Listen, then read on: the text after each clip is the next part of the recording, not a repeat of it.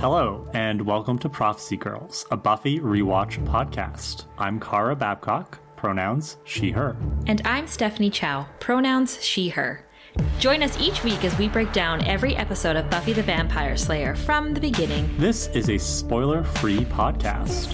Whether you're watching for the first time or longtime fans like us, we'll be analyzing every episode, character, and storyline like it's our first time too. During this rewatch, we'll reminisce about our memories of Buffy, discuss the show's cultural impact, and provide honest commentary on the show from a 21st century lens.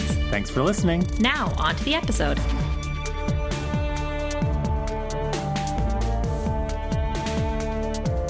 Season 4, Episode 18 Where the Wild Things Are. This is an episode that exists. It's not good, it's not good. but it's funny. Yes, it's funny. I'm actually really glad that we've finally gotten to this episode. Um, in, in terms of like, I've thought about it. I knew it was coming and I knew I wouldn't like it. But I, of course, as always, I'm excited to talk about it with you because I think you and I together can find reasons to enjoy talking about this episode.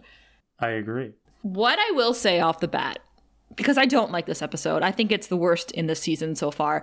I know that a lot of people have come for Beer Bad, and I defended Beer Bad actually when we watched it. Uh, Beer Bad's better than this episode, so suck You it. know what? I think I'm going to agree with you. And I know I was very harsh on Beer Bad back when we talked about it, and I said it was one of the worst episodes of the series. But I think you're right, Steph.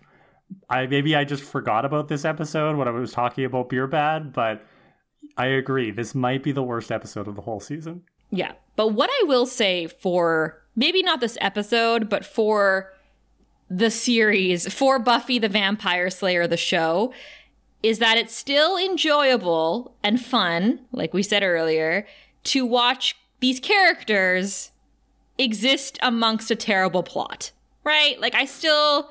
We got a lot That's of good really character point. moments. There's actually one moment in this episode that transcends. so, Ooh, I'm curious to see if I can guess what that is. It's it's a Ruffy scene. No, it's, it's so not. I felt dirty saying that. Um, well, I mean, we'll get there. We'll get there. So I don't know. There's things to pick out in this episode that I think it's like, wow, that was that was good. Um, and it has to do with character, not the actual storyline that's going on here. That's a positive. Another positive. Uh, no Adam in this episode, good point. Yeah. so we can peel. We can we can find good things. So It's yeah. we we, do already have right. Like, Yay! we can end it right here. simultaneously the worst, but also maybe best episode of season four. Whoa! Well, let's let's wait till the end to really just lay out our real thoughts, you know. So let's get started. Let's start so we can finish.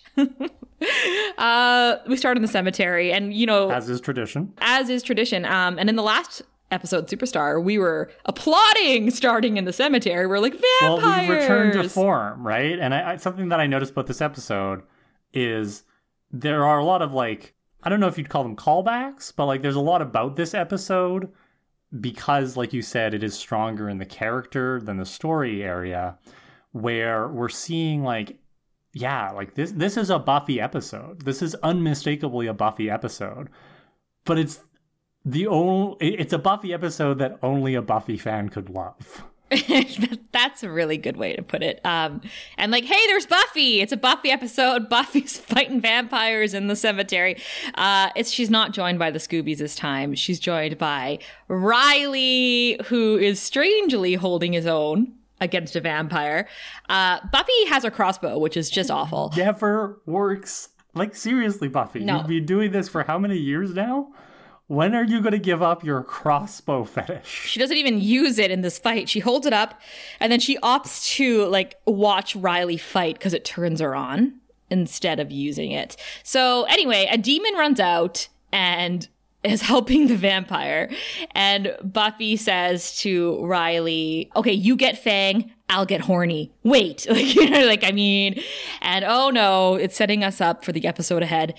Uh, Buffy stabs the demon and Riley dusts the vampire. And Riley, is that your 18th vampire that you've tested?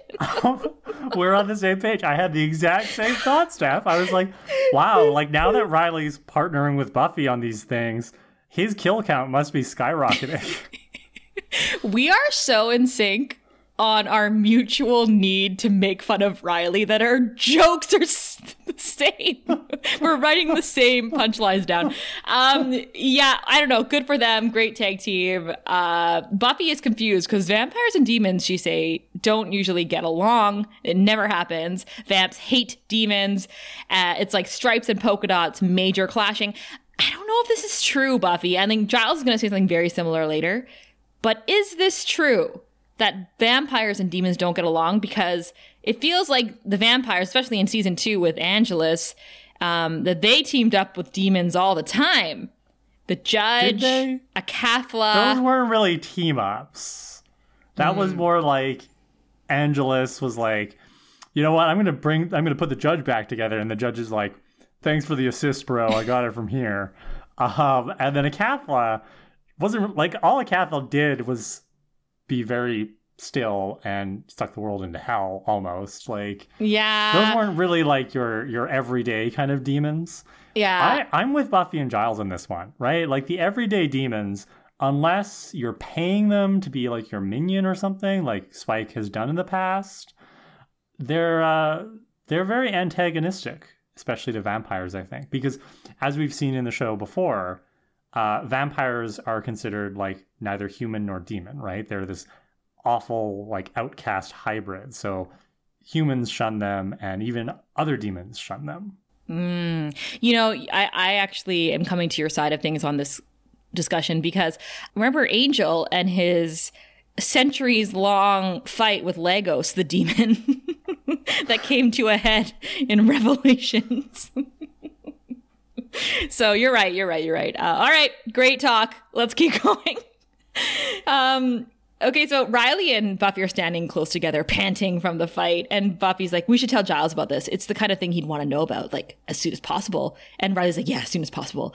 Cut to Riley's dorm room. They are entering, making out. Buffy's like, first thing in the morning, we're going to tell Giles. And Riley's like, first thing, good plan. And then they fall into the bed to have Ruffy sex. Cut to credits. Well, I guess they've completely made up after the events of Who Are You? Ooh, I have thoughts about that.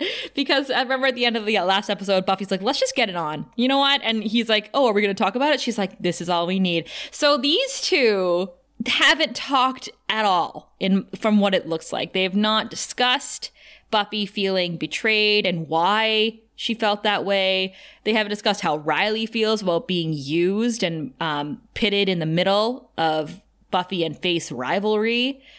It, it's just, it's like you guys should have talked about it, but then, you know what? Hormones get in the way, I guess. And Buffy, at the end of the day, probably just is really happy to be having sex. Buffy has so much sex in season four, which, like, good for her. I'm not judging her for that. Like, no. she deserves it after the rough go she's had at it. But yeah, I've said this before about season four, but and I've said this about, about individual episodes. This episode is very horny.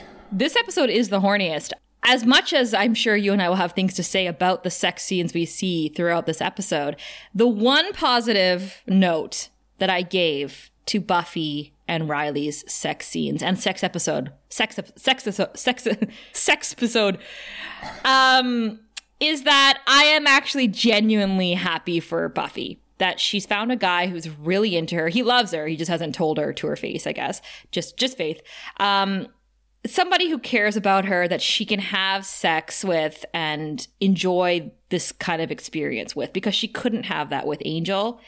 And I, I, they do depict that like right they wear condoms later like I think this is a very good experience for her to go through at this age. So I'm happy for her in that case. Like good for you Buffy, get it girl. Yeah, exactly. Like I think even this first scene where they're like, "Oh, we should tell Giles right away." In the morning. Yeah, in the morning I think it's clear we're supposed to think like, oh my god, these kids like they're just having like sex all the time and they're avoiding their responsibilities. But I don't see it that way. I I mean, I don't think Giles wants to be woken up in the middle of the night to be told that demons and vampires are teaming up. This can wait until the morning and they might as well you know, do something while they're waiting to go see Giles. So this makes a lot of sense to me. So I, I, I agree with you, Steph. I want to be sex positive and say, hey, like, you know, if Riley is what is turning Buffy on right right mm-hmm. now, I, I, I, I guess that That's go good Buffy. for them. That's great. Uh, Right. Yeah, keep keep going, guys. Have fun, and also let's not forget that they didn't really get a honeymoon phase. They they had that cringy cringy fish face sex in the I in Team, and then Riley lost his shit because Maggie Walsh got killed, and the whole did Buffy murder her thing. So it kind of put.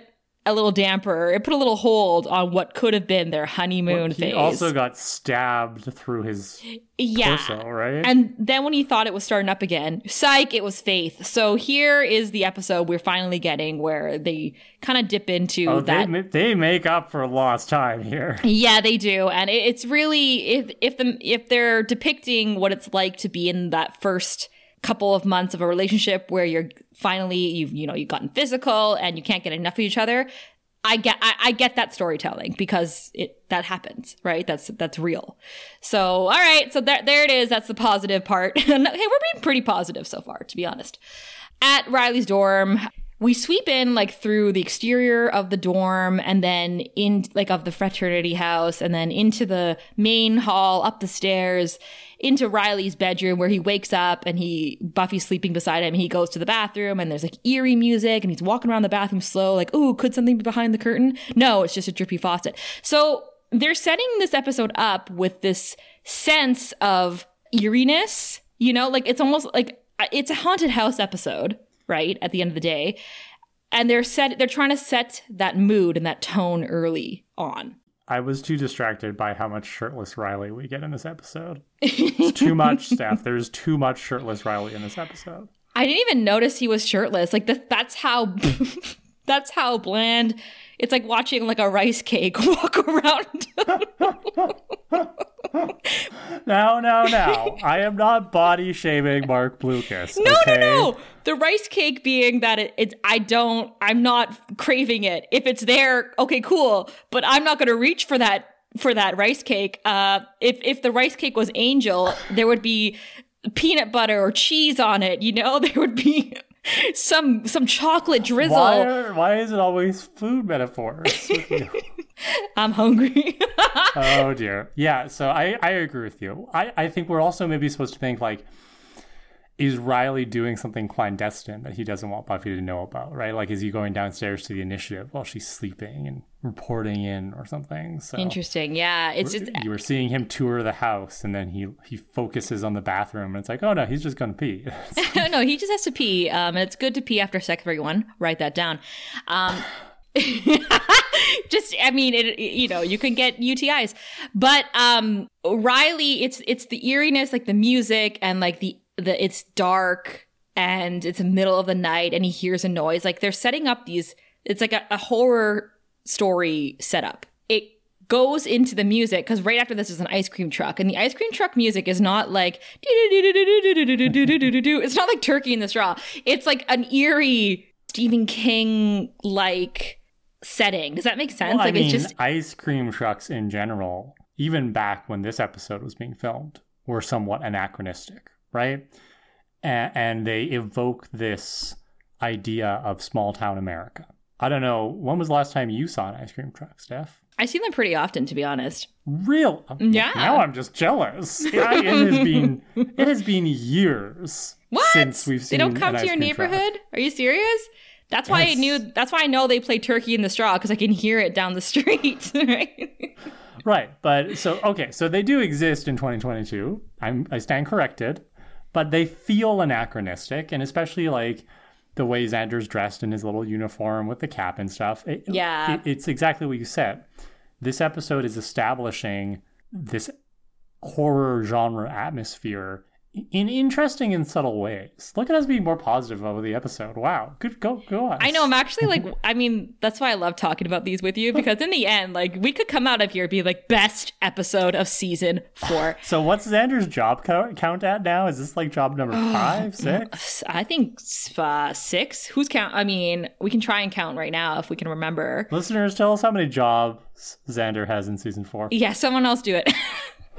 but yeah, anyway, so it's not really working. Like I think it's a little bit clunky the fact that they're trying to set up this like horror feeling in us all, but I see it. I'm like, I see what you're trying to do here. Um, so yeah, so Xander's driving this ice cream truck, uh, and Anya's with him in the front seat. He's telling Anya like we should go to that big party at Riley's house, and Anya's telling him that the initiative men make her feel not comfortable, and you don't care.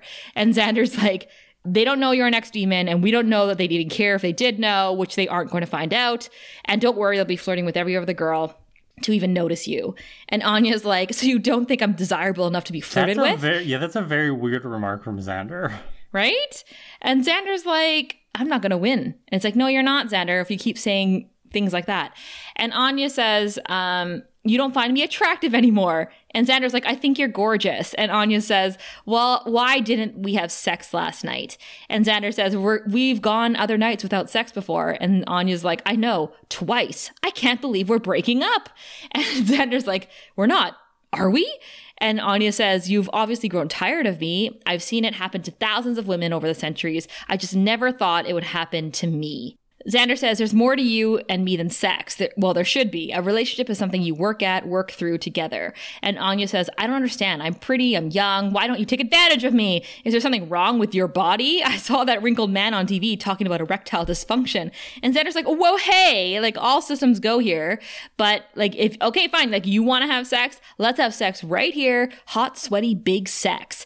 And of course, when he says that, he's by the window and there's a lineup of adults and children that heard him say that. Yeah, the way the scene is filmed, right, the way it's shot is we just have close two shots and one shots on Anya and, Z- and Xander, and we never see the window from which he serves ice cream, so that when the camera changes its angle and looks down out of the truck, you know, at, at this point, we haven't had any exterior views since the truck got there, so we don't know that people have showed up we might be able to infer it. We might be able to guess that that's what's, ha- what's happening. This is an interesting scene because it is setting up the conflict between Anya and Xander that will run through the rest of the episode, which is you know, good. It's a good setup scene. But aside from that, I think it's also just like an interesting joke. Mm-hmm. You know, like it's a very funny joke uh, to have these two arguing and like almost having angry makeup sex, except, oh, haha, like it's in front of the kids and shocked parents. It, it's a pretty funny joke. And, and that's common to many scenes in this episode. I think like we can take individual scenes and be like, okay, like the writers had a joke to tell here and they built the whole scene around that joke and then figured out how to fit it into the rest of the story. Yeah, and I, I do think it's um I mean the last time we saw Xander and Anya fight like this was in Hush. Remember? And she's like, You don't care about me, you only use me for sex. Um, and I thought that with like she had apparently been appeased when Xander was worried that Spike killed her and showed him, her some affection. So this episode is now coming up, what, like eight episodes later?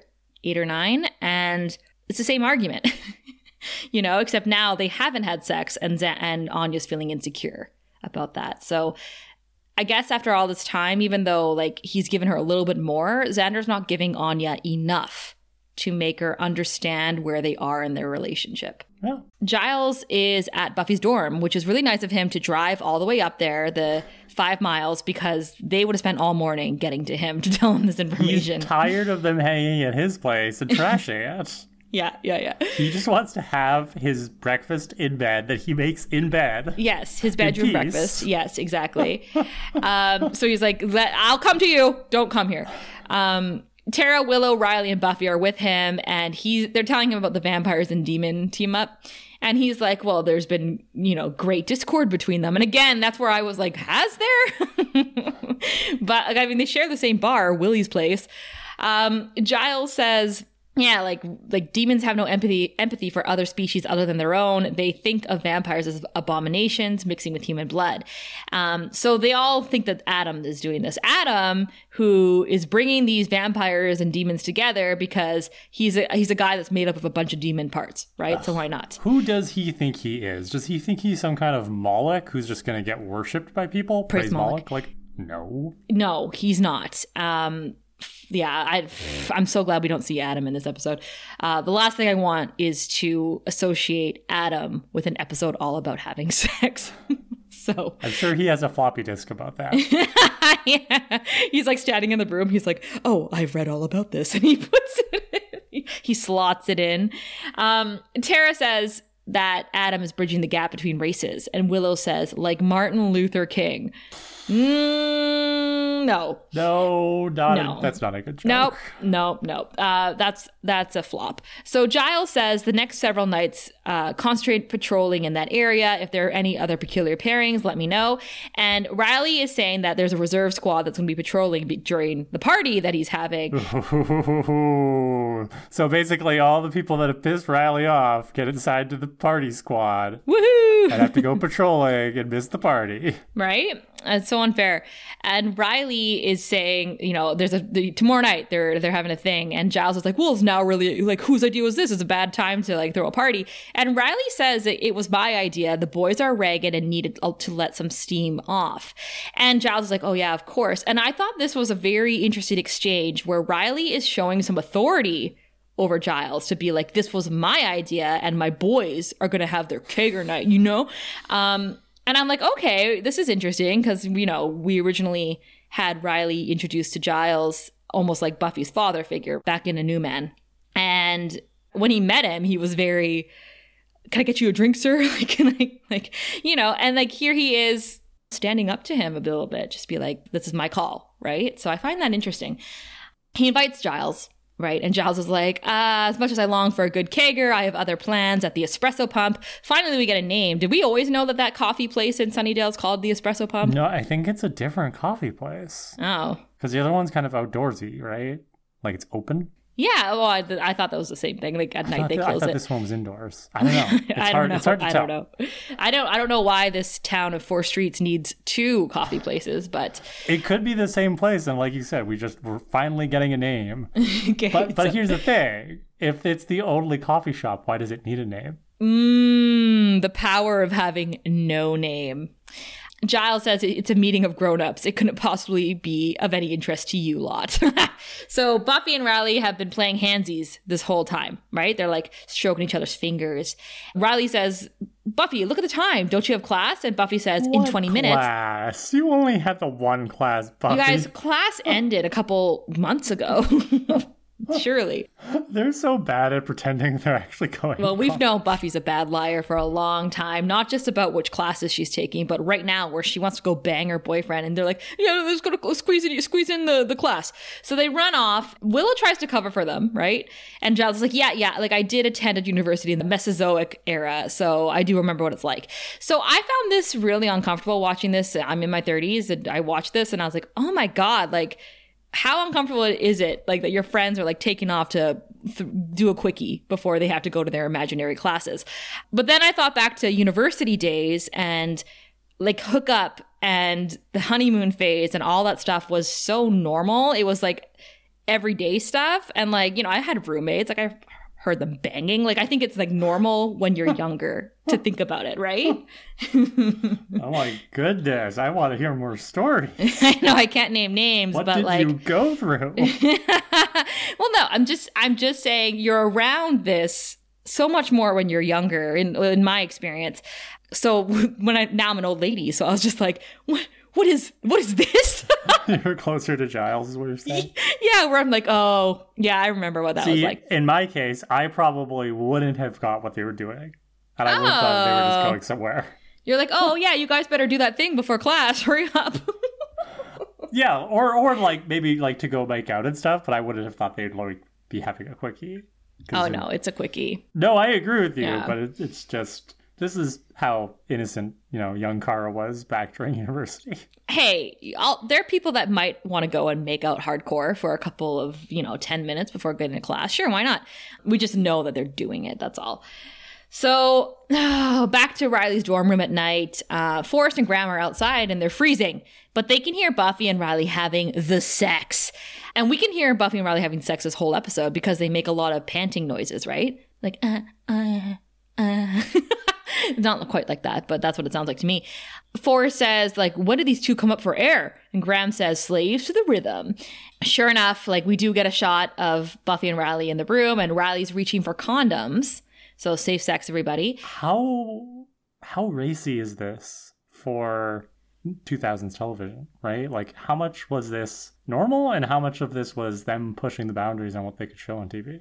Interesting. Yeah. I mean, the, well, number one, this episode is the first, uh, is the most sex that we've seen on the show so far. It's certainly the most sex Buffy's ever had on the show so far. I will, of course, bring up I Will Remember You later in this episode. uh, or maybe I'll bring it up now because let's not forget that Buffy and Angel banged for 12 hours in his basement when he was a human. um, just saying, we've seen sex on Angel and Buffy. Um, but in Buffy particularly, this is the most that we've seen. So perhaps the WB is just like, all right, as long as it's not girl on girl, you know, as long as it's not two guys making out, show whatever you want. as long as we don't have two women kissing, anything goes. or they probably watched, you know, they went back and watched uh, Who Are You? and were like, wait a second, those women are having magic sex. You said it was just a spell to get the Katra or whatever it's called. We've been tricked. so good for the writers and good for the showrunners for sneaking one by the network.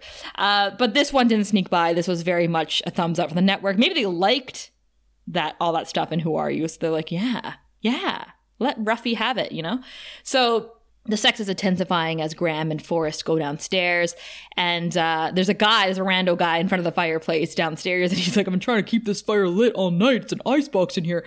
And uh, he sits in front of the fire as Graham and Forrest stand back and are talking to him, I guess. And then we can assume that either Buffy or Riley or both uh, climax of some sort and then there's a giant explosion from the fireplace. That poor guy who spent an hour trying to light this fire catches fire. And Forrest manages to put out the fire and tells Graham to call for help. So this is where I was going to bring up Buffy Angel. I, I, had to obviously bring them up earlier because I, I couldn't help myself. Like I, I, couldn't wait 30 seconds to get to this point.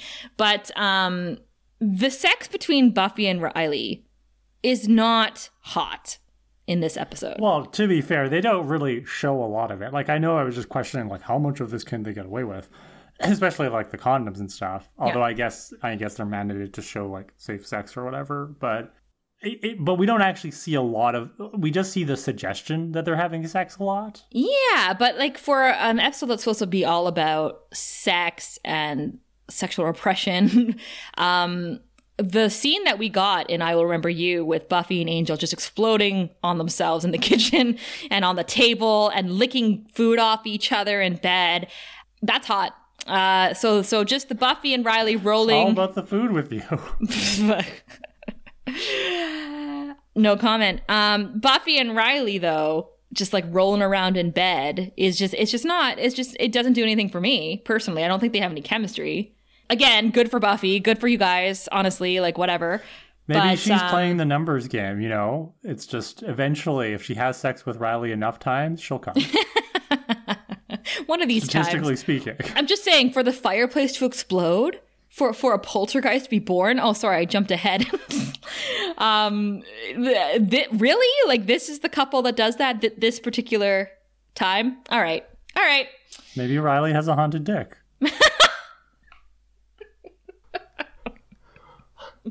it's not the house, it's your dick.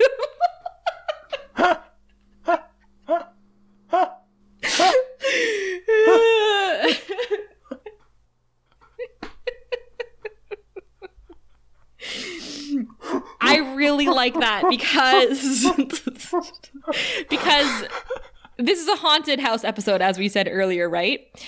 We've already had a haunted house episode this season. It's called Fear Itself, and it's wonderful. So I would much rather explore Haunted Dick, an episode about a haunted penis.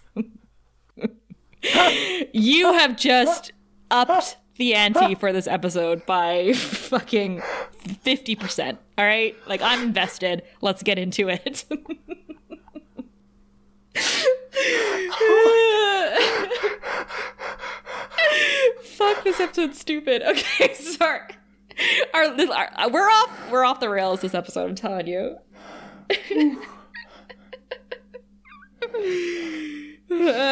Before we can talk more about that, uh, we have to talk about Anya going to the bronze. Mm. And uh, she sees Spike along the way because what he does is he jumps out at her. He's got his vamp face on, and he's like, boo! And then he tries to rob her. Uh, but before he he does that, he's like, oh, it's you. And Anya's like, what are you doing? She's like, you you made me yell really high which is a very Anya way of talking, right? It's like it's not you scared me. It's like you made me do this action. Yeah. And Spike uh, demands money from her, and she says, "Well, I'm not paying you for scaring me." which, like, that's that's Anya's thing, right? Is she wants to get money. She will not give you money. No. so Spike's like, "Okay, you don't understand. I'm robbing you. This is not a transaction." and Anya says, That's ludicrous. You can't hurt me. You've got a chip in your brain. Like, she's being very logical, which good for her. Um, so he's like, he gets frustrated. He's like trying to attack her. She's like, You're not even bumpy anymore because he's lost his vamp face. Uh, which, again, it's like this metaphor, right, for erectile dysfunction. Mm-hmm. So Spike is like, I was. Hang on. Get me mad again. And Anya's like, Does this really work? And Spike's like, yeah, it works. He's like all proud of himself, like a, you know, like a an irresponsible teenager. He's like keeps me in blood and beers, and it's funny watching little humans quail. So Anya's like, well, I understand you more now. She's like, I understand why you're alone and friendless. And Spike's like, look who's talking because Xander's not there. So he's like, did Xander have better things to do? He calls him Droopy Boy. it's fair. It's a fair description. I want to Yeah. say Emma Caulfield really looks her age in this scene. I don't know if it's just the the fake nighttime lighting or whatever, but like she looks older than like a young late twenties, late twenties. Yeah, I mean, especially late at the very last scene of this episode. I thought I'm like, wow, she looks mature. um, And I just I'm just calling that out. I'm not, you know, I'm, again, I'm not here to body shame anybody's appearance, but I'm calling that no, out. She looks beautiful. She's beautiful. you know, yeah. I think it's just a sign of like this episode literally and figuratively does not paint people in a good light. Yeah, but what a what a nice thing to have Spike and Anya team up for an episode, right? Like we don't get them in scenes very often together, just the two of them, and it's nice. So let's cut to the party. Uh, Buffy's standing with Xander, Willow, and Tara uh, because hashtag no new friends. I will also say Buffy is looking great in this scene. Like the way her hair is, oof, just like Yeah, such great waves. I am into it. all the orgasms she's been having has really done great things for her skin and her hair. Riley's across the room with Forrest and Graham, and Buffy and Riley are roughing it up. They're eyeing each other, they're eye fucking each other across the room. Graham and Forrest confirm that the guy that got that their orgasm exploded on the night before, he's fine. He just singed his eyebrows, apparently. I was like, what? He would have third degree burns from that. But whatever no one's listening. No one's listening to their friends. Riley's not paying attention. Buffy's not listening to Xander, who's talking about how his em- how embarrassing his life is with Anya, is what he says. I'm like, that's fucking rude. Um, he says she didn't come tonight because she's upset. Is it me? Am I the crazy one? And Buffy's like, uh huh, absolutely, because she's not paying attention. This actually reminded me because Buffy's not paying attention to Xander, giving him any sympathy for what his, you know, his relationship going through a little rough spot. And um, do you remember last week when we were talking about Xander and how we think that he would have preferred to stay in Jonathan's alternate reality because he felt valued there. He felt like he had um, more purpose in that reality. This kind of reminded me of that conversation again because, yeah, Buffy's just not listening to him. She's caught up in her own world where Jonathan might have listened. Yeah, has that not been one of the themes of this whole season is Buffy has had less time for her social life with the Scoobies. Like, yeah, she's there for Slayer stuff, you know, but Xander's feeling it in his way. Willow is feeling it in her way. And it's coming up over and over throughout the season. And she felt it when Oz left. And she turned to Buffy, and Buffy was like, get over it. you know, Yeah. get over it, but don't do too much magic. and, you know, and now she's found Tara, and Buffy's just like, oh, you have a friend. Cool. Like, Yeah. you know, it, it, it- that's part of this whole season is Buffy is not being a great friend, and I think we've talked before about how like we don't like it, but we also acknowledge it is kind of a realistic aspect about the college experience. Uh, so Willow uh, brings up this moment to talk to tell Buffy that she bored her shirt and stained it, but Buffy's not paying attention, of course. And um, La- Xander says, "I'm glad right now that a certain ex demon doesn't have any powers."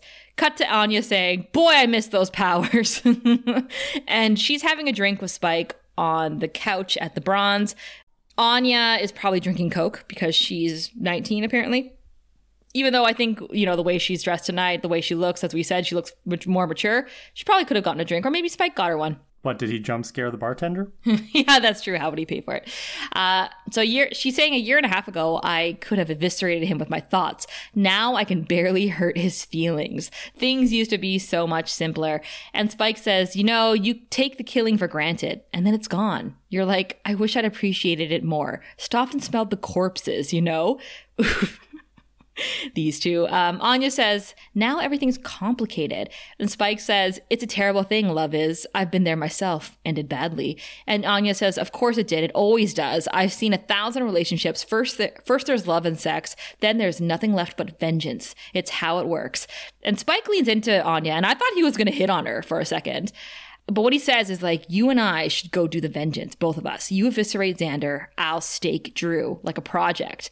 And Anya says, I just can't. But you you go do Drew though, you know. And Spike's like, yeah, I will, maybe later, right? So.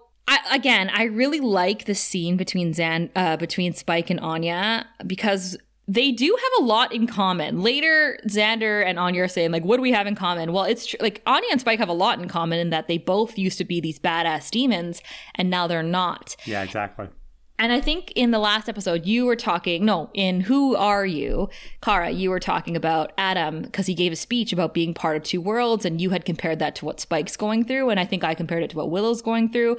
But like we forgot about Anya. Like Anya's going through this too. Um, her and Spike both transitioning from this world of violent demon life into well, uh, for Anya for sure, a human life with a soul, and Spike into this area that no one has ever been in yet when it comes to a, spi- a vampire that's still evil but cannot do evil anymore. So I think having these two together to reinforce that they're both transitioning and they're both going through this um, change from one world to another reinforces that idea that maybe even the season overall is all about transitioning into a new world from leaving one to the other. Right? We're going from high school to college right? The first three seasons of the series to the last you know however many there's going to be. Is there's there's a lot of this going on in this season. Season four is all about that transition which i find which i'm not saying this episode specifically is bringing that out but when we get these co- little conversations about how far the characters have come from where we've seen them in the last three seasons it's so clear it's like wow like everyone's moving forward some more gracefully than others right so I think that's a great point. So then we go to the party at Riley's frat house, and we've got what Steph has called a Mitch in her notes. Welcome back, Mitch. no but you know who this is actually he was in beer bad this guy he was, one he of the same guy? Yeah, like he's yeah. definitely talking like one of those punks. I'm gonna call him. say yeah the, one of these like um self-important smart guys i guess um someone who thinks that he's I way knew a smarter lot than of is those in university. yeah so we've seen him before he was one of the uh, guys that got turned into a caveman Well, he deserved it. Because, right? So he, he's in a hallway, uh, kind of like upstairs, I think. You know, it's kind of away from the main party. And he's chatting up a girl. And they've got beers in their hands. And he's, you know, swirling his beer around and he's t- talking about the inherent sensuality of language. You know, he's like, take French. It's all about the conjugations. fronted vowels. Nobody ever talks about the way language tastes, you know? And you want to, like, he's not wearing a turtleneck, but if he were wearing a turtleneck, you'd want to, like, rip the turtleneck off him and pull his stupid beret down. Like, Yeah, this guy, Stop. he thinks he's stop. the shit. He, he he's like, this is my way of picking up girls. Does this work, my guy? Like, I don't. It's hard to tell if it's working on the girl because I don't think it is because she only gets interested after what happens next. right. So he he says, just think about car versus voiture, which Mm. is the, the French word for car. um, which I, I think he's trying to say that French is sexier than English, and I think most people agree with that statement. I don't know if it's true or not. I don't understand, but I, I don't know. He's trying to pick up a girl. But when he does this, he leans against the wall with his hand. He touches it, and he's like, "Whoa!" Like, like he just kind of like shudders. yeah. Um, the implication being that he's having an orgasm, which I will tell you, Steph, when I watched the show when I was younger, did not get it.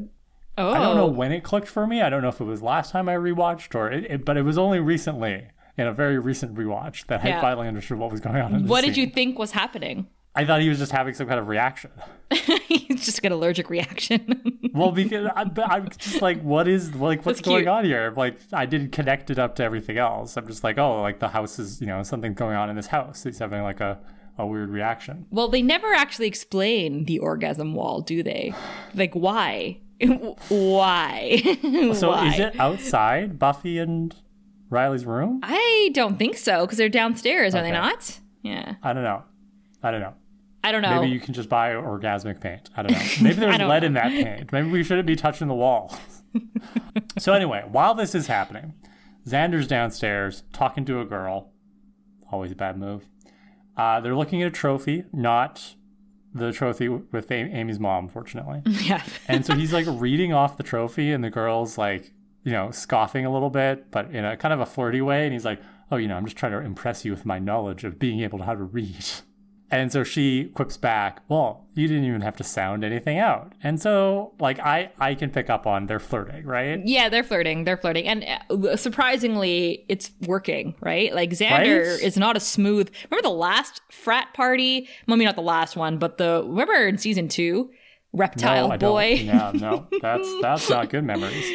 Well, he sucks. He he used to suck at flirting, but here he is flirting with this girl. She thinks he's funny and he says like funny amusing or funny back away and avoid eye contact and she's like both. And then, you know, she's like who are you here with? And he's like, "Well, right now I seem to be here with you." So that's actually a very smooth line from Xander Harris and I'm confused because uh, don't you have a girlfriend named Anya? Number 1, why are you flirting with this girl? But also when did you get good at it? You know? Right? Like, is this technically cheating or close to like borderline? I don't know what he's trying to get out of this exchange. I think that's where the, the key for whether he's cheating or not is there. Because he has no reason to approach this girl other than like he just saw her standing there. And like I don't understand this part of the episode with Xander. He's fighting with Anya fine, but if he's intending to get to know this girl so that later he can play spin the bottle with her and make out with her, yeah, that's cheating you know but like if he just happened to like make her laugh and then he's like gonna lean into it i, I don't know. But like, like flirting can be very innocent but what's the intention here? Well, it's Xander, so yeah. I don't like this. I don't like it that's what i'm saying. Um Buffy goes to Riley. I don't like this either. She says, um, I need you to look at my essay, right? And Riley hands Forrest his drink. He's like, Yeah, catch you guys later. We got an essay to look at. And they run upstairs. You should just say, I need to go fuck you. Like, I'd rather. I would rather you just be honest and be like, let's go bone.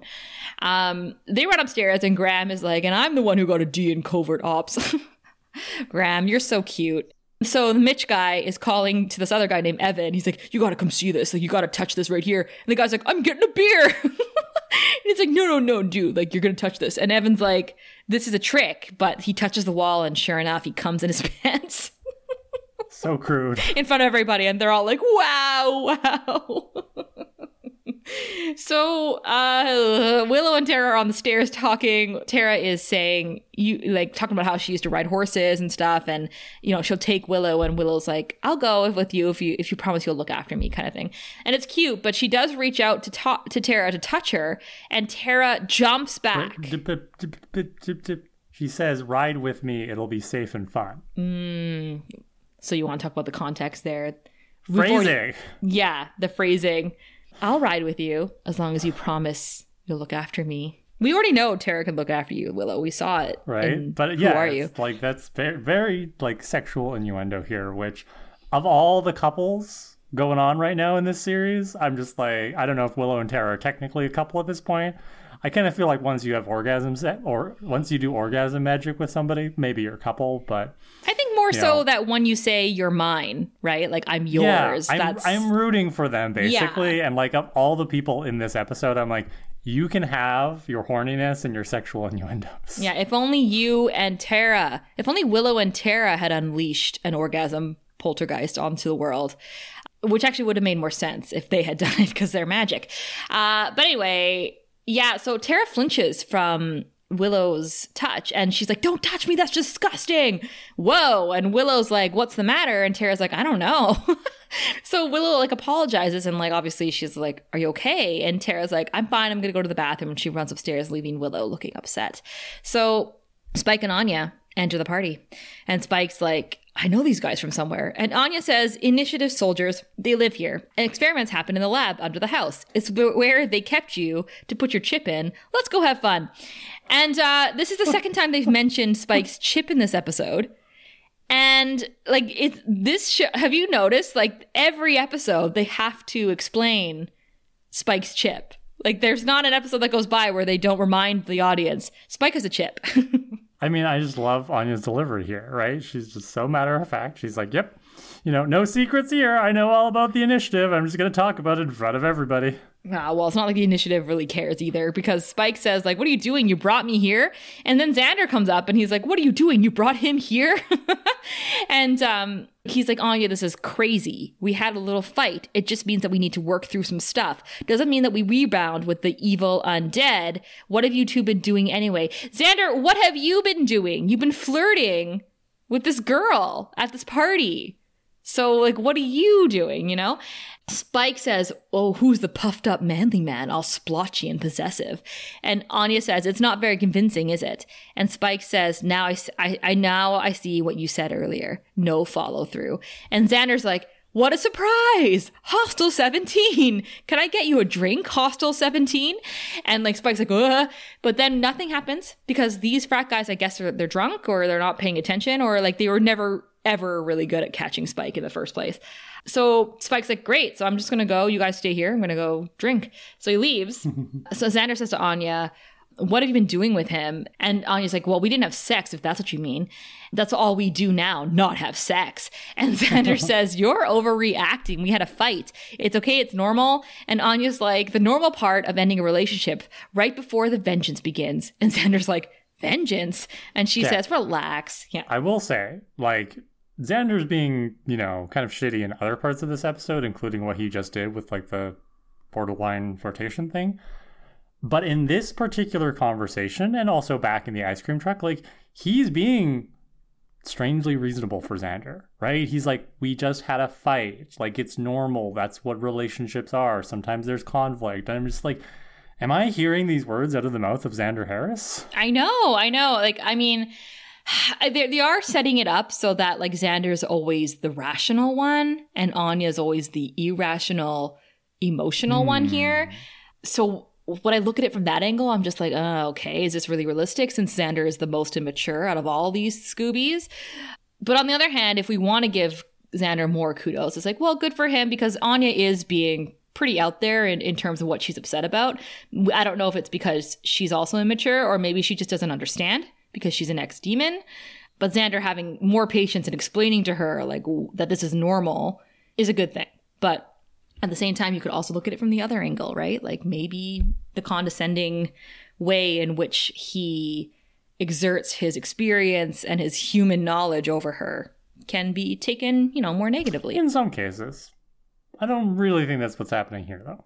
I think overall, for sure, mm-hmm. I think there's mm-hmm. examples of that throughout their relationship. But I think in this case, right, like Anya has an issue, which is fair. Anya's allowed to be upset that they're not having as much sex as she wants.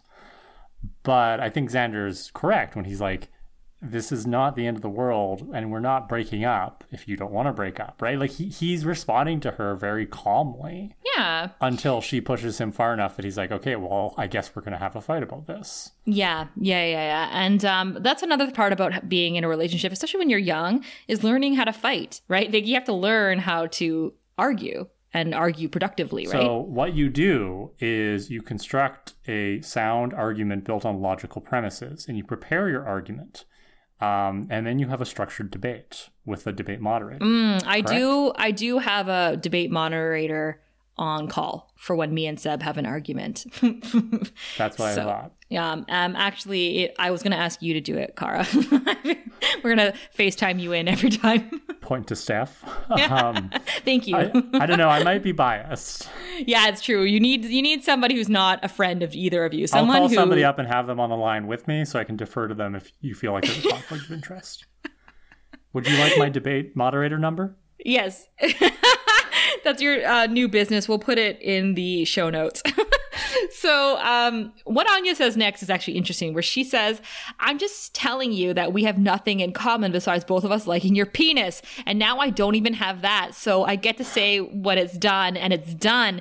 And this actually sparked my interest because I was like, it's true. Like, Z- Anya and Spike have a lot more in common than Anya and Xander, in my opinion just like Spike has a lot more in common with Faith, and Spike has a lot more in common with Giles than a lot of these characters, right? Like Spike just has chemistry and can get along with anyone in a mean way.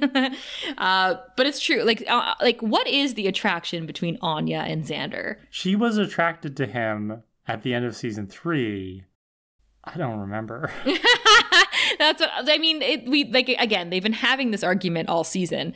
Um, so I'm just trying to be like, okay, so what is it here that they lo- that they love about each other? You know, uh, I hope they show us more of that dynamic in the I future. think she liked the fact that he was less macho than the other guys. In Well, high she thought he was so macho. Remember when he was a construction worker and she was like, I'm thinking of having Well, sex with later. him right now. Yeah, that was later. Oh, that's true. You're right. Like, yeah, back in like prom, she's like, well, you're not like the Neanderthals at this high school, right? Like, you're more mature, I guess she thought he was. Oh, Anya. Or maybe he just took the time to like correct her, which is what he's still doing, you know, a year later. I don't know. It's complicated. Xander says, You know what? You don't deserve to be the one to walk away from this. I put up with a hell of a lot from you, much of that in the last minute, which, you know, is kind of true. Um, if anyone gets to be the one to leave, it's me. And Anya's like, You're leaving me? And Xander's like, Yes, I am. And Anya's like, Where are you going? And Xander says, To enjoy the party. And he starts to walk away from her. And at this point, they're shouting at each other from across the room. And Anya's like, Then I'm staying too to show you how much I'm not bothered by you having fun because I'll be having more fun. And Xander's like, I'm having fun already. And Anya's like, Me too. Woohoo. and she walks away. I liked the ending of that. That's pretty It's funny. a very, it's a very funny. Like this whole scene is very funny, right? Yeah. Like that's that's what I was saying earlier about how like they got some good jokes and then they worked it into the episode. Yeah, yeah. Uh, but then, like again, with this weird flirtation between Xander and this girl, he's walking by a group of people who are playing spin the bottle, and he sees the girl he was talking to, and he decides to join because she's there, right? So I'm like, what the, what in the world? So is this a thing? Like I know, I obviously know what spin the bottle is. I've never seen anybody play it in real life. Was this a thing on college campuses in the 2000s? No, no, this is a high school game, um, or like an elementary school game because in university you can just go make out with whoever you want and go to the room and and Really? bone 'em. or go to the bluffs in the car. You know, like you, Or go touch the orgasm wall? yeah, there's so much you can do at a college party, right? I'm I'm not gonna say no, it doesn't happen. Like you know, any like any young adult can play this game, uh, but I think it is a lot more common when you're younger and you're having your first kisses and stuff, right? But I don't know, whatever. If I saw this happening at a party like at my age, I'd be like, no, we're all married. But but in my early 20s, and I if they're playing it, it's kind of like, okay, sure, whatever, right? A good way to share COVID. So Spike is sitting with a beer, um, and a guy does say, like, you look familiar. And Spike's like, yeah, I get that a lot. So Spike is just going to sit it. at this party, right? I've, honestly, that's probably the best place for it, right? He can't hurt anybody here. Mm-hmm. Yeah, it's true. At least we know he's not robbing people. so Xander spins the bottle and it lands on her name's Julie, right? This girl that he's flirting with. Um, and she comes over ki- timidly and he kisses her on the cheek. Like he doesn't, he's, I don't think he expected it to go this far. I, I call rigged. Yeah. Julie has magic. She wanted this to happen. But she just pounces on him and aggressively starts making out with him in front of everybody. And Xander pushes her away and he's like, Julie, what? And she is like shocked that she did that. She's like, I'm sorry. I didn't mean to. I'm sorry. And I'm she runs shocked away. Anybody would do that to Xander. Uh, yeah, we're like, Julie, this is unheard of behavior. Get a hold of yourself. So, um, he goes after Julie and he sees the group of people. There's now a group of people all touching the orgasm wall, like one by one. They're lined up. Yeah. also like that we're calling it the orgasm wall. what else would you call it? Every house needs one. what else would you call it? Um, so he goes, he can hear Julie crying in the closet. What she's doing is she's saying, I'm bad, I'm bad, I'm bad, over and over again as she cuts her I- hair. I- yeah, I, I mean, I think, I don't know. I don't really care to unpack a lot about this scene, but you know, there, there's things we could say here about self harm and about abuse, you know, and, and what we learn later on about the source of this whole haunting or, or poltergeist or whatever it is, like, you know, cut up in this idea of uh, people in power historically have cut children's hair to exert power over them, right? So I don't know, it's yeah. we, I mean, it's a small little scene, but it's like there's a lot going on here. There is, and um, there's definitely parallels to be drawn with, you know, even when I was watching this episode, I was thinking about the residential schools, right? Yeah. And like, there's so there's a lot of dark and true undertones here. Um, I don't know how much I want to give this episode credit for for talking about these things though, because it doesn't talk. Well, it doesn't. Yeah. So Yeah. mm, anyway, you know, I but I hear you wanted about to this. take Yeah. a moment to acknowledge, right, that yeah.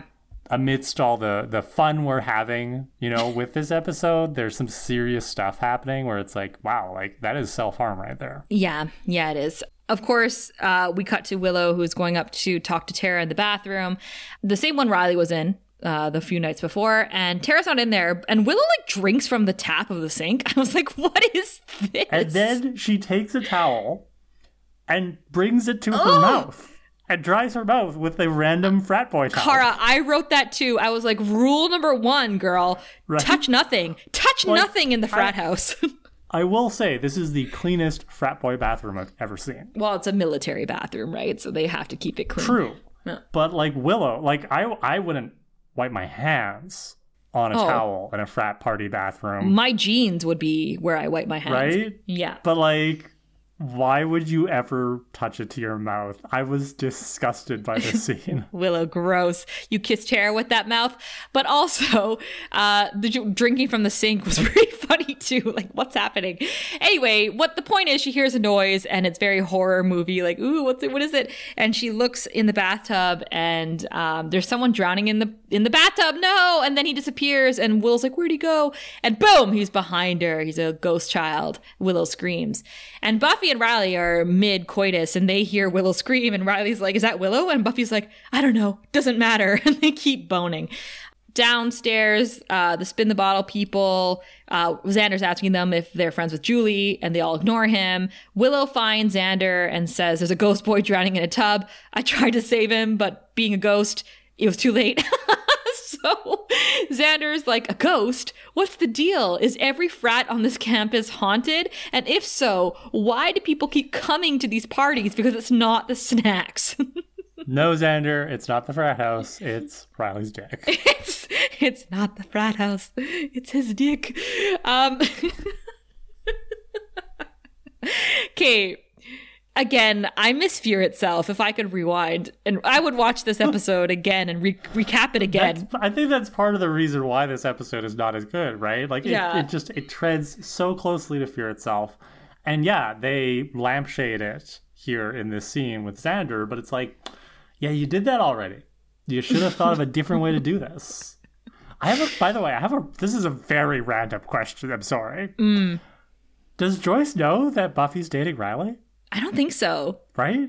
That's why I'm thinking like they should have done an episode where Buffy brings Riley home, and then maybe like they have like haunted. I don't know, but I I mean I guess then the the house isn't haunted. But that's why you should have made the episode about Riley's haunted dick. Like this would have been a better episode.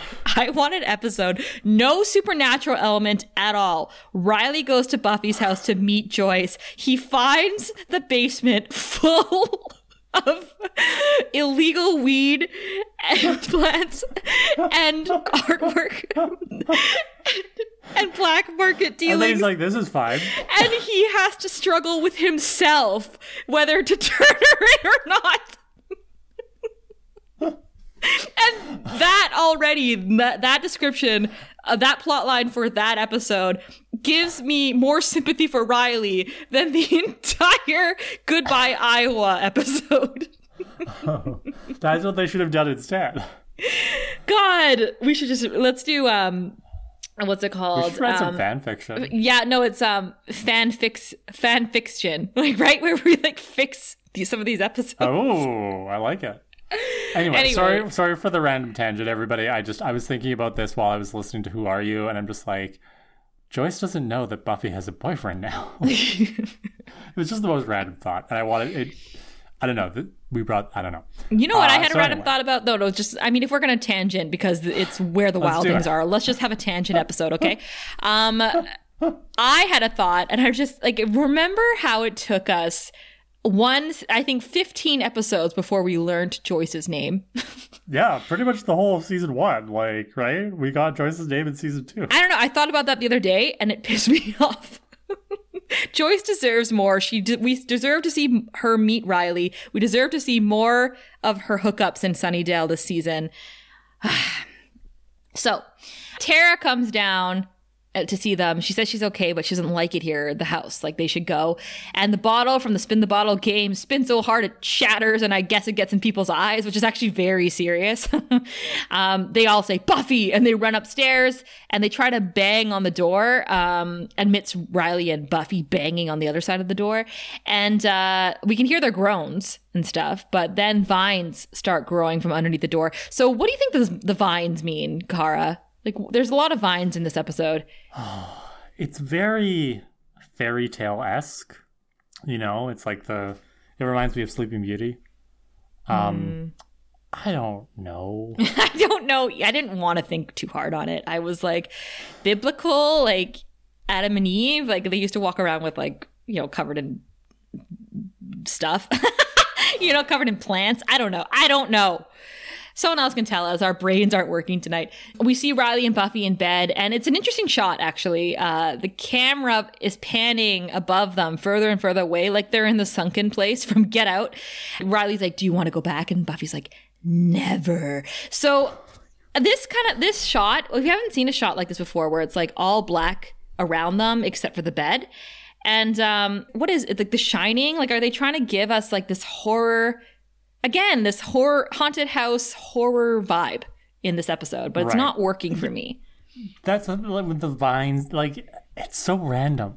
This episode is just full of all these random things. There's ghosts and orgasm walls and vines and sunken place, and I'm just like, I can't. I'm like, it's so chaotic and not in a good way. It doesn't come together. It's so chaotic that you and I have gone on tangents about episodes that don't exist. Like, like these are episodes we want to see, right?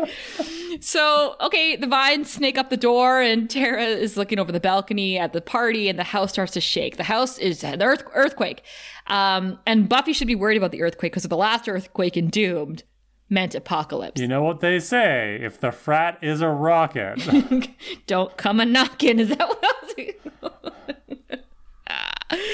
Um, the the house really doesn't want them to break up uh, the roughy sex. So the party guests start freaking out. They run out. Right. Spike just grins because I guess he finds earthquakes funny. But then he gets strapped into the chair. Like there's like these leather straps come out and just bind him to the chair for some reason. Forrest runs into Graham, who's just standing there, and he's like, "Help get these people to safety." And Graham is like, "Touch not the impure thing, for ye shall perish. Find salvation in the cross of our Lord and Savior Moloch the Corrupter." Okay, no, he didn't say the last part, but like I wish he had Red Moloch. in his name. Forrest run like grabs Graham and like he scans their eyes in front of the mirror and they take the elevator down and I was like Forrest you literally learned nothing from Hush. Remember in Hush when it said in case of emergencies use the stairs. Good point. God. So party guests are running out, right? Anya um, is standing in the hallway and a ghost girl runs right through her. Xander, Anya, Tara, and Willow all get books thrown at them. Spike manages to like break out of his leather straps. And um, Xander grabs Julie, who's bald now, and helps her out. In the initiative, I don't know why this scene is in here at all. Like, who cares? But like, Forrest is telling this lab coat guy that there's a disembodied presence in the house. The scientist guy is just like, yep, like uh, level five precautions, right? Like uh, lockdown. And they're like, okay, and that's it. Yeah, so I, I think it's just meant to kind of be an excuse for like, okay, well, and this is how the initiative reacted to what was going on. Useless. Well, don't you think it's funny that like in the initiative's frat house, the initiative who are very much aware of supernatural life, they don't seem shocked that there's an orgasm wall. They're aware, they're not very good at it. And Yeah. for something called the initiative, they're not taking the initiative on this one. yeah. so outside, Willow is like, we need to get back in there. And Anya's like, why? And Xander's like, because Buffy and Riley are trapped. And Anya's like, so? She's the Slayer. He's a soldier boy. What do they need you for? And Xander says, there's ghosts and shaking, and people are going all Felicity with their hair. Now, do you understand that reference, Kara? I am aware of the TV show Felicity. I don't understand the the reference to cutting one's hair. So, Felicity is a TV show on the WB, and season one is great. I recommend it. Keri Russell starred as Felicity, and she had this magnificent curly hair. And everyone recognized Felicity because of her hair. And then in season two, Oh no. she cut it off. and then the show sucked. Yeah, it, it actually plummeted in So ratings. it- it's like a reverse Riker's beard. Yeah, exactly.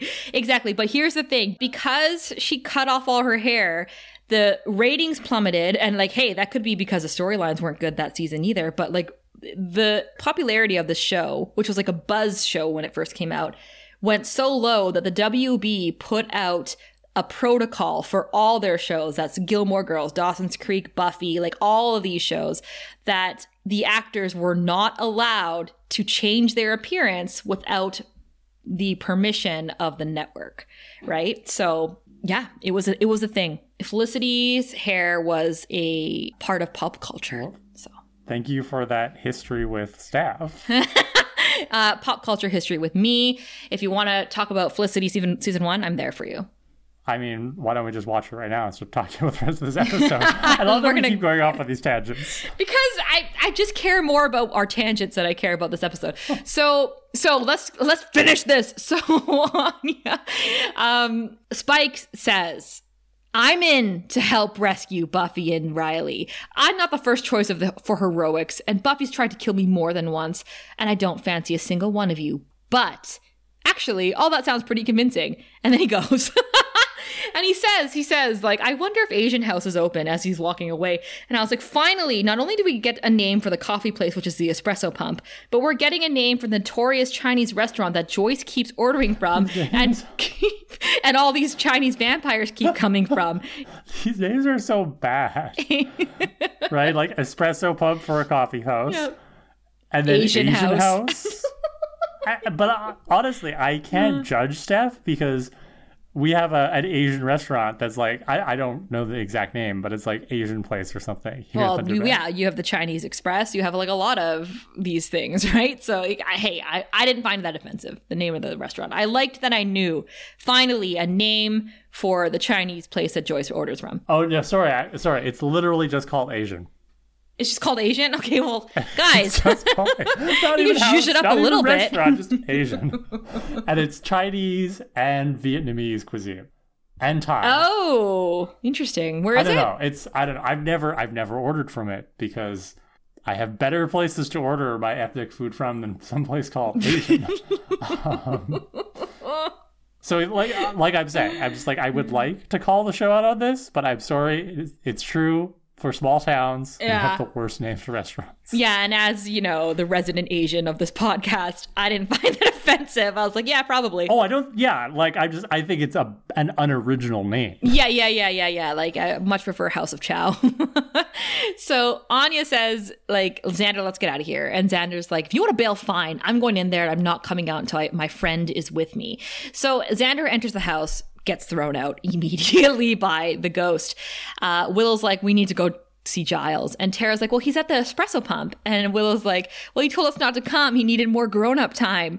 And cut to the espresso pump. And this, when I say an, ep- a scene in this, This is my episode transcends. scene. Yes. Yes, this is it. This is it. This scene almost redeems the episode in my eyes. Almost. Almost. Um, everyone, Giles is playing guitar for a crowd and he is singing a song by The Who, I believe. You know, no one, one knows knows what it's like. I'm- like to be the sad man. Oh, and he's so good at singing. He's got He the voice really of an angel. Oh my god, he sounds so good. He's so hot here. Whew. I hope we get to hear him sing more later in the series. It would be a shame if we were denied his sweet voice in an, an entire episode, you might say. Um, the Scoobies are watching this in absolute shock. Xander is saying, Could we go back to the haunted house because this is creeping me out? And Tara's like, Does he do this a lot? And Xander's like, Sure. Every day the earth turns backwards and the skies turn orange. So Giles sees the Scoobies while he's singing and he falters for a second, but he continues. And Willow is so googly eyed. I mean, all the girls are. All the girls are googly eyed. And um, Willow's like, now I remember why I used to have such a crush on him. We knew it. We knew you did, Willow, back in season one. You had this picture in your locker. Tara says, Well, he is like pretty good. And Anya's like, His voice is pleasant. And Xander's like, What? And Willow's like, Oh, come on, it's kind of sexy. And Xander says, like, okay, I'm fighting a mental breakdown here. Like, no more fueling the fire, please. I mean, I'm Ace and I see it. Yeah, no, I see it. And I'm not I'm usually not the kind of girl that goes for like, you know, the acoustic guitar playing musicians. Like usually when I'm at a party and someone pulls out their guitar, I'm like, nah. but Rupert Giles could get it with that guitar. Like what a what a transcendent performance. Hundred percent. I would go home with him. I wouldn't have sex with him, but I'd go home with him. I'd go home with him and have sex with him and I would make him bedroom breakfast in the morning. Wow. um, Joyce is so lucky that she got to get with this guy. it's hilarious though. And again, this this scene has nothing to do with the story of the episode, right? It is a one-off joke scene, but it is so well done. and It's so good. Tony Head sells it with his performance and you know, like Alyson Hannigan and Amber Benson and Emma Caulfield and even Nicholas Brendon, like the way that they their reactions to it, right? It's just like, oh, like everybody is on point. Yep, yep, yep. So, hey, love this scene in an episode that I do not love at all. So, let's cut back to the house. We hear girls sobbing, we hear shrieking, the vines are growing all over the hallway. Riley and Buffy are taking a break, and then Buffy's like, You're too far away from me. And Riley's like, I'm right here. And she's like, You have to keep touching me. okay. They're at the library, right? Uh, I guess the public library. Giles um, is asking about Buffy and Riley. You know, did you call out to them? And Xander's like, yeah, they're probably too busy doing it to answer. And Giles is like, what? Doing what? And Xander's like, you know, for a god of acoustic rock, you're kind of naive. And Giles says, in the midst of it all, do you really think that they're keep they would just keep it up, right? And then he's like, oh, for a different phrasing. you know, Willow says that a a lot of people at the party were acting weird sexually, like in ways. And Giles is like, well, it could be some form of succubi or a satyr's prank. Could even be the energy coming from the lab underneath Lowell Fraternity. And I want to remind um, you, Kara, in the pilot episode, episode one of season one, Giles mentions succubi. He says, you know, like vampires, demons, succubi, zombies. And like, we actually haven't seen a succubi yet on this show. Succubus. Succubus. And I want to. Like, I that would be a cool episode Well, to talk about that. You'll get your wish. I better get my wish after what this show put us through with this episode. Willow has found a history book that says between 1949 and 1960, the Lowell Home for Children housed up upwards of 40 adolescents, uh, runaways, juvenile delinquents, and emotionally disturbed teenagers from Sunnydale area. And Tara asks if anyone died there. And Giles like, oh yeah, we could be dealing with a standard haunting. Oh yes, yes, mm, a standard haunting. Yes, a Type Three B manifestation. Yeah, he's like, remember in uh, season two, in uh, I and I only have eyes for you. Remember that standard haunting? You're so good with episode names. I mean, I do type them all out every week, so I have a good memory for it. Willow says no. The article is only talking about the old house director, Genevieve Holt. Sunnydale's Children's Aid. 30 years of community service, giving disadvantaged kids the loving home they deserved. She's not dead, though. So they. I just had a thought. I'm. I just had a tangent thought as I was reading that. Remember, we saw Riley put condoms on earlier right? Because he's a human boy. He's a real boy. And he could get Buffy pregnant. Angel couldn't get Buffy pregnant. So they probably went, you And know, remember, straight up. If you have sex, you will get pregnant and you will die. Exactly. So Riley's protecting themselves from getting pregnant and dying. However, when Angel and Buffy did it, and I will remember you, no way did Angel have condoms in his basement because he was a vampire. so Good point. Good point. him and Buffy were raw dogging it, number one. Do you think? do you think when Cordelia went out to get them ice cream and stocked their fridge that she had to get condoms from them too? chucks condoms at them. Okay, no, but I'm saying, what if Angel got Buffy pregnant that day?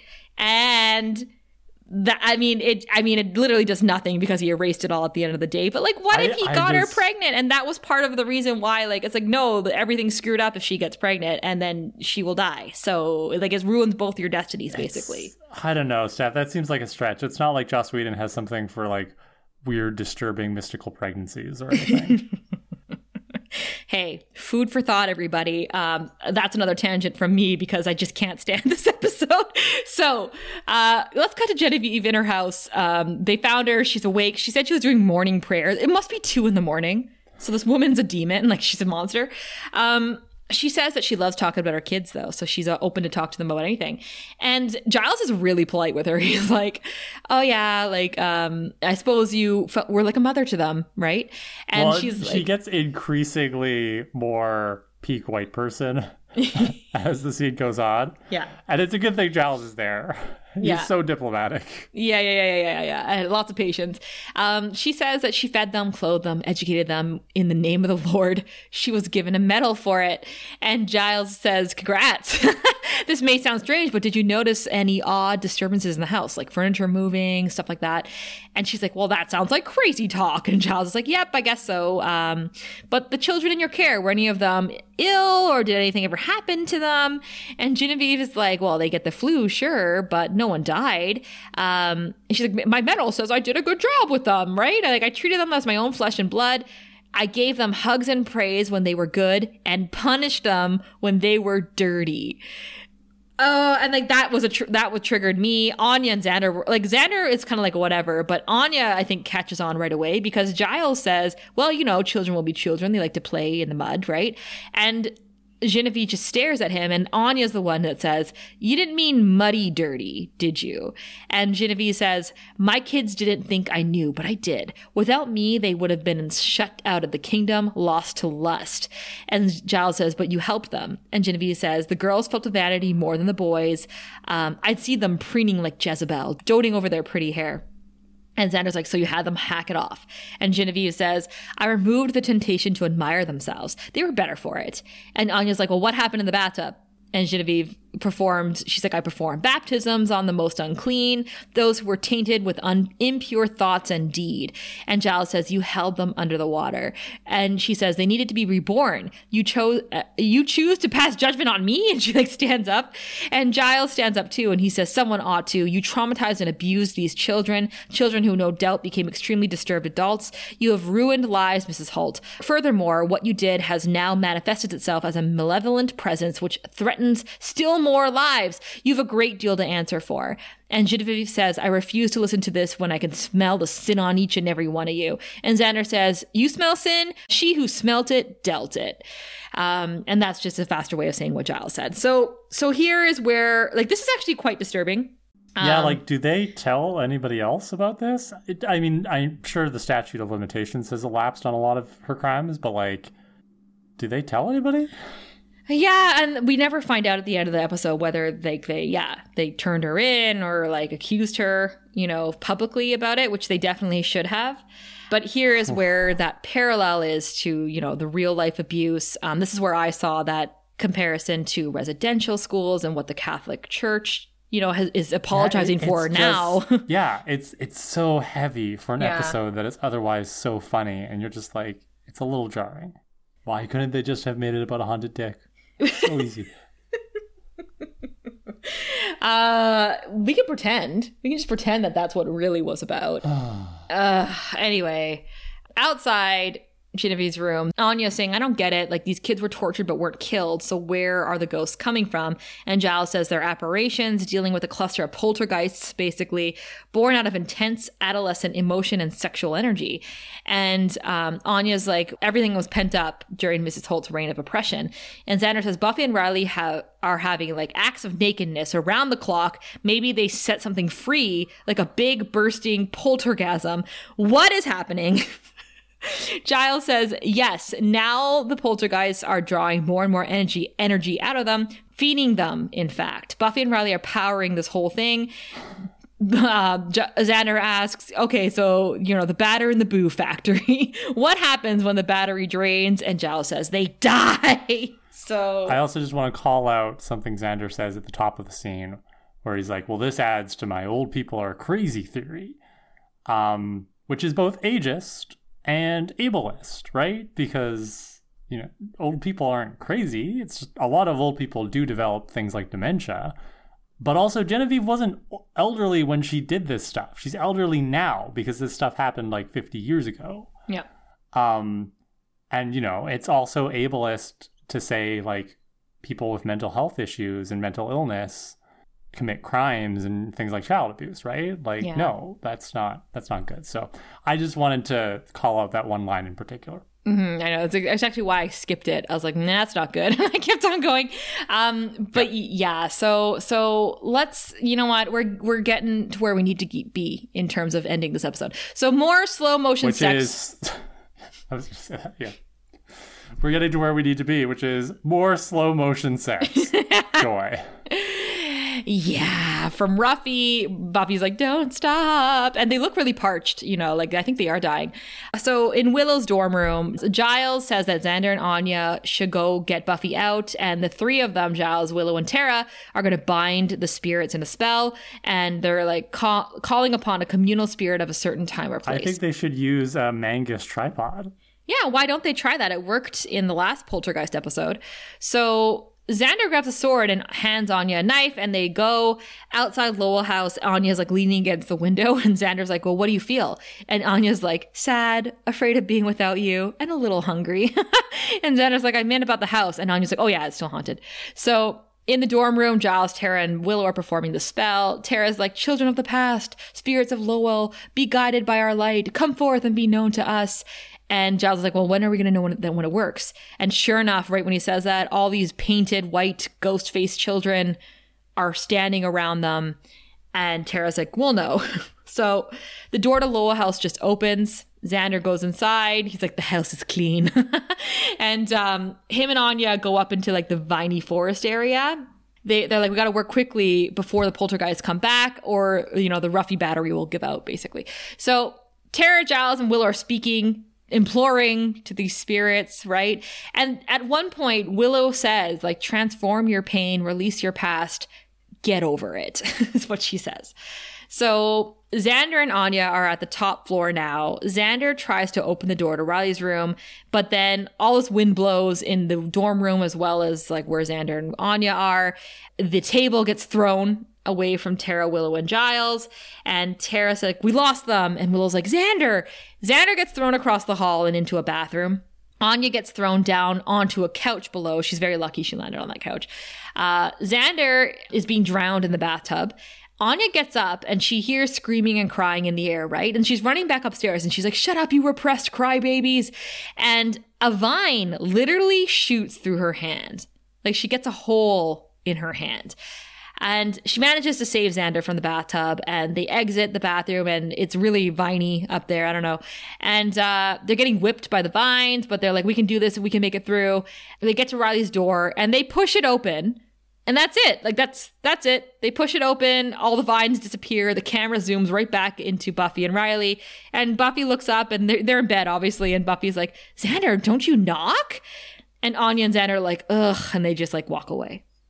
You're so good. at summarizing these like climaxes in these episodes, and I'm using that word deliberately because I was I rem- I watched this and then I remember and you know watched the the coda at the end, and then I remember like I went and did something else, and then a few minutes later I came back and I actually put the episode on again and fast forwarded to the end and rewatched like the last five minutes because it had only been about 10 minutes, but I could not remember what had happened at the end of the episode. Yeah, it's a clusterfuck. I had blanked. yeah. It's yeah, just yeah. so random. Like more so than usual, but the way you explained it actually makes a lot of sense. So good job. Oh, thank you. My disappointment is just that all they had to do was open that door for these poltergeists to go away. Is that it? You know, like No, uh, I, I think it was a it was a one two punch, right? It was like they had to bind the spirits, Oh. but they also had to open the door, but you had to do them both at the same time. Okay, well, yay. Um, in the cafeteria, Riley is with Buffy, Anya, Willow, and Xander, and he's saying, I can't believe it really happened. And Buffy's like, I have no idea. It's so creepy. Was he really singing? And Xander says, I'd say it's more like crooning. And then he turns to Anya and he says, If we grow old together, make sure I skip the midlife crisis. And Anya's like, Okay. And she smiles and, like, you know, number one, Anya, can I get an update on your hand? Because there's a hole in it now. And I want to know how that's going for you. And I, I guess this is like they've made up. Like this is might be the first time Xander's ever called her his girlfriend. No, I think he's done it before. Has we he? talked about that. Okay, Yeah. okay. Because I can't remember because I'm like, what was this whole conversation then? But I guess they made up. All right. So that's that's fine. They made it through the vines together and there's a metaphor in there somewhere. Willow is like it was kind of sexy and Riley says, "Well, we're, we're lucky no one got injured, no thanks to us." Buffy says, "No, Riley's right. Like if I hadn't gotten so wrapped up in each other, if we hadn't gotten so wrapped up in each other, none of this would have happened." And Anya's like, "It's true. Feel shame." Uh, oh, sorry. Here's where Xander calls him her girlfriend. Xander says, uh, "My girlfriend, mistress of the learning plateau." That's a little bit like he's putting her down. Yeah, fucking Yeah, Xander. he's saying that she's plateaued and how much she can learn about being human. let's let's go. Let's end. Willow says it wasn't your fault. You were under the influence of powerful magics. And Buffy's like, we were like zombies. I had no control over myself at all. Will- and Willow's like, must have been horrible. And Riley and Buffy just look at each other, and Buffy's like, yeah, horrible. And Riley's like, yeah, it was bad. and then fade Well, I think we can all agree on to that. The end. So- Who's your hero? this is this this makes me think of like a season one episode, like puppet show, right? Where it's like the end, like it's just like you know, a little coda at the end. I don't know. This is a season one episode. This is a season zero episode. Who's your hero? um, uh, Giles for singing. Yes, right. I was. We're. Yeah. on the same page. and Angel for getting Buffy pregnant earlier this season. I'm sure there's fan fiction about that somewhere. Give it to me now. Someone make it and give it to me. I'll read it. Drop that link in the fanfic channel of our Discord, please. Please. Okay. Um all right. All right. What an episode. Um you know, I, I'm going to be listening back to this and editing it, and I'm going to be like, look at all these tangents, like 45 minutes of us just talking about other shit. Keep it in. We're usually Because if you take it out, there won't be an episode. We're usually so good at focusing in and just talking about the Buffy episode we're we're focused on, but like it, it was so hard for this one. Um, and say, you know what? Actually, this is it's a theme tonight because we're carrying on to our hot steak section now, but we have our own hot steaks that we want to talk about, and I want to talk about something else first. I want to talk about social media, and um, we we dropped "Who Are You" today. Um, because it's Thursday, and I want to say that someone brought up to us on TikTok, and I love it. They said that when it comes to, you know, recognizing Buffy as Faith, Angel would have recognized that Faith was in Buffy's body immediately. And I totally agree with that. I definitely think he would have. So lots of fun discussions happening around this episode on social media. We thank everybody who is writing in, messaging, or commenting. Like we love when you guys engage with us about the content that we put out. So thank you. And also praise the Lord Moloch because Kara and I successfully blocked a Joss Whedon superfan. Joss Whedon Stan, you might say. You might call that person that, uh, who has been trolling us on Instagram for a couple months now. Uh, we finally just blocked this person because we're, we're here to talk about Joss Whedon and how you might disagree with what we say about him, but like, shut up. you Yeah, know? you're you're free to disagree with us, but when Yeah. it's clear that all you're doing is commenting in like a snide way and it's not a constructive conversation, Yeah, and when you're clearly hate women. yeah, Yeah. We're, we're bringing this up not because you know we want to put anybody on blast or be like, oh, look at how awful our you know our social media fans are. No, but like we want to model good social media behavior here, right? And something I see a lot of us falling into this trap of. I, I do this sometimes. Steph, I'm sure this happens to you, especially on TikTok. It's like you get into this habit of like feeding the trolls where it's like you start engaging with them, even playing with them, kind of playing with your food almost. And they can be fun sometimes, but it's really draining and it's seldom as satisfying as it should be. And then, you know, it can go too far. So don't be afraid to hit that block button, people. If there's somebody in your life, you know, your aunt, parent, boyfriend, Yeah. if they're just constantly putting you down or you don't like their just just block them. Just Yeah. And Do that's it. why that's why I wanted to bring up the positive energy in social media that we've been getting a lot of lately. Uh, we love it, but um, I wanted to bring that up first because first and foremost, our social media channels are amazing and we love them. It brings us a lot of joy. Car and I are constantly sharing messages with each other about the things that people send us on our various channels, the positive reviews that we get. We love them. Um, so when we do come across somebody who disagrees with us, we are here to hear it. But if you're going to be you know, wasting our time and it's not helpful or positive discourse overall, we'll block you. Speaking of people who disagree with us, Ah, yes. so we got a hot stake from Rachel. Uh, she's not really disagreeing with us, but this is about Hush and the gentleman. And in our episode for Hush, I brought up the fact that maybe aspects of the gentleman could be interpreted as anti Semitic because of uh, their roots in some European folklore. Go back and listen to what I said in the episode. Um, so Rachel, who is Jewish, writes in to say that in her opinion, she's not really seeing that connection. So a little bit of disagreement there. Uh, but I asked for people to write in.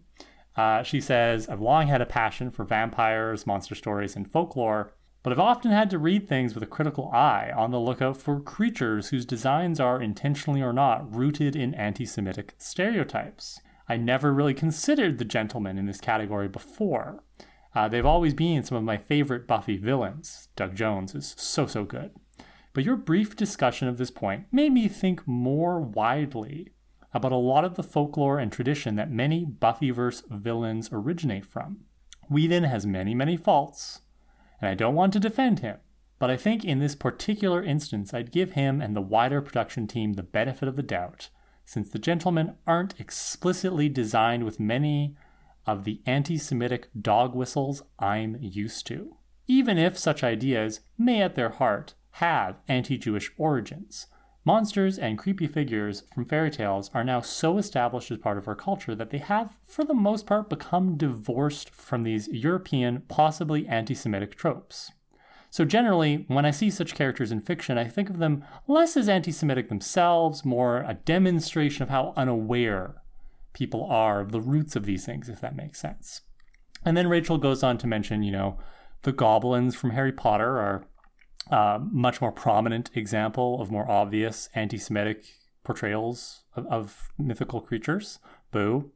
Um, and then she says vampires in general can be anti Semitic because of their origins in European folklore, uh, but she sees Buffy's as less problematic than many other portrayals of vampires. So thank you for sharing that perspective, Rachel, right? Um, and that's just one person's perspective. So, you know, other Jewish people could weigh in with different thoughts. But like I said, I think I said this in the episode, right? It's like when we're talking about these issues and neither Steph nor I share that particular identity, it's really tough for us to say one way or the other what's going on. So we always appreciate it when listeners write in and, and share those thoughts. Yeah, and I, I, learned a lot from that hot stake. So thanks, Rachel.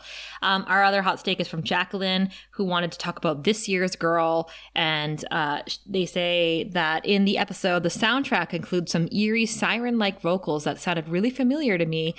To hear it, listen carefully during the part when Faith is dreaming that she's in an empty grave while Buffy stands over her looking down. If you've seen Frozen 2, oh, I have, Jacqueline, many times.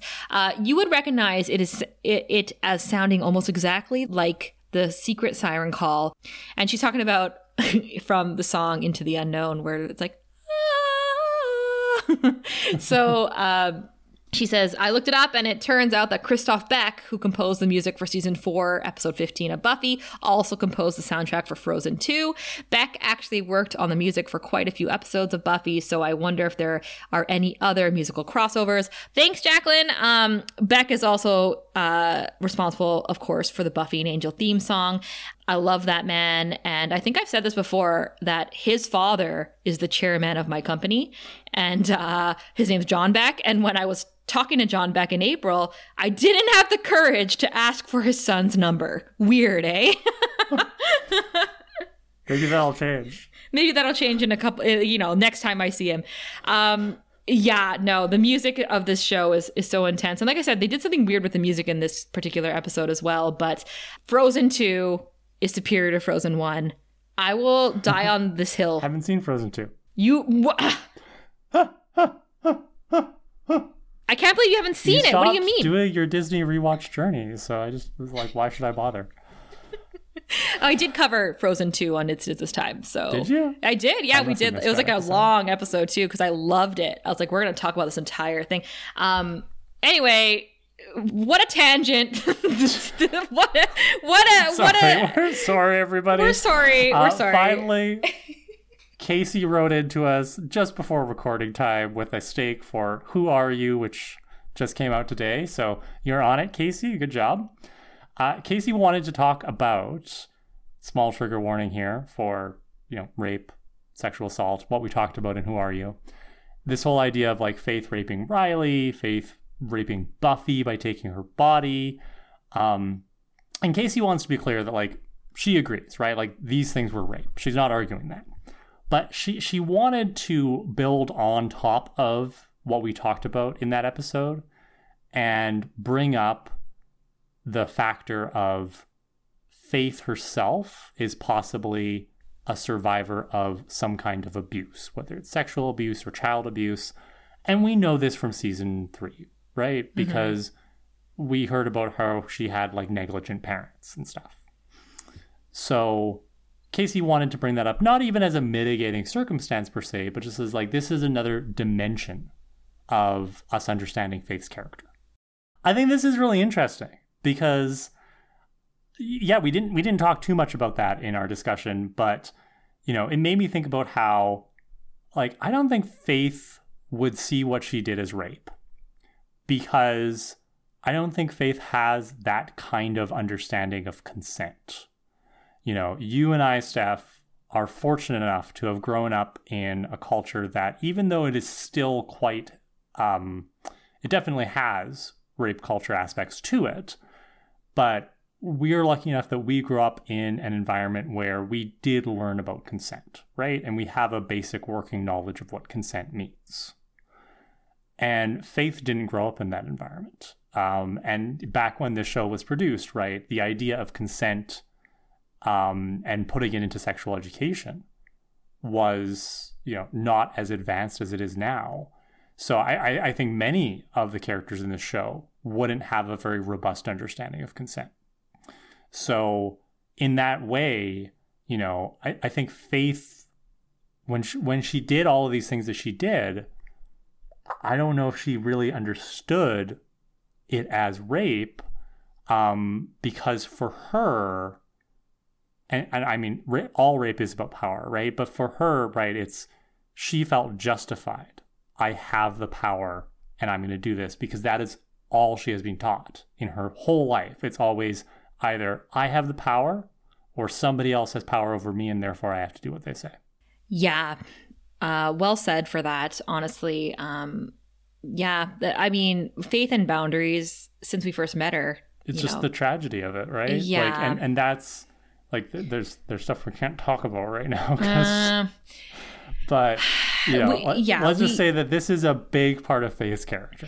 Yeah, and like we did cover a lot of this in Faith on Trial, right? We discussed why we feel for Faith, why we take her history and what we think we know about it into consideration when we judge her, right, as a character. And of course, we didn't get into all of that in Who Are You because we've already discussed all that.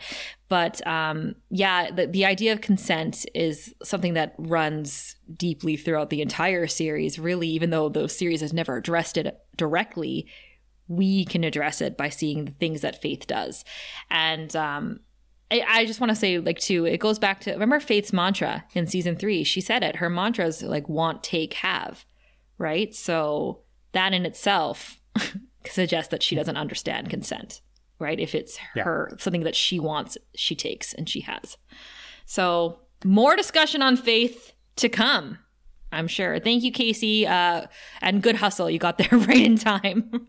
so, yeah, we're a little unhinged in this episode, everybody. But uh, I don't know. I think editing back, I'll be like, wow, good for us for getting through it.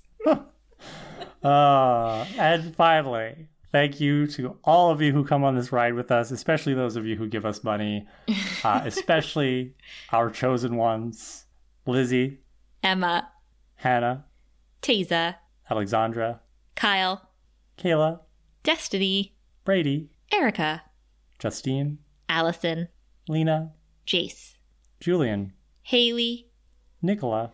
and Tasha. Thank you, everybody. We will see you next week for hopefully a great episode. Haunted Dick. in, in another episode in our Haunted Dick series. Thanks for listening to Prophecy Girls. If you want and can afford to donate, head over to buymeacoffee.com slash prophecygirls for one-time and monthly options. we appreciate all of your support, even if it's just spreading the word about us or enjoying our show week by week. We also invite you to join in the discussion by messaging us on our social media channels. Follow us at Prophecy Girls Podcast on TikTok, Instagram, and Facebook, and Prophecy underscore girls on Twitter. You can also email us at prophecygirlspodcast at gmail.com or visit our website, prophecygirls.ca, where you can find the link to our Discord. Praise Moloch. See you next week!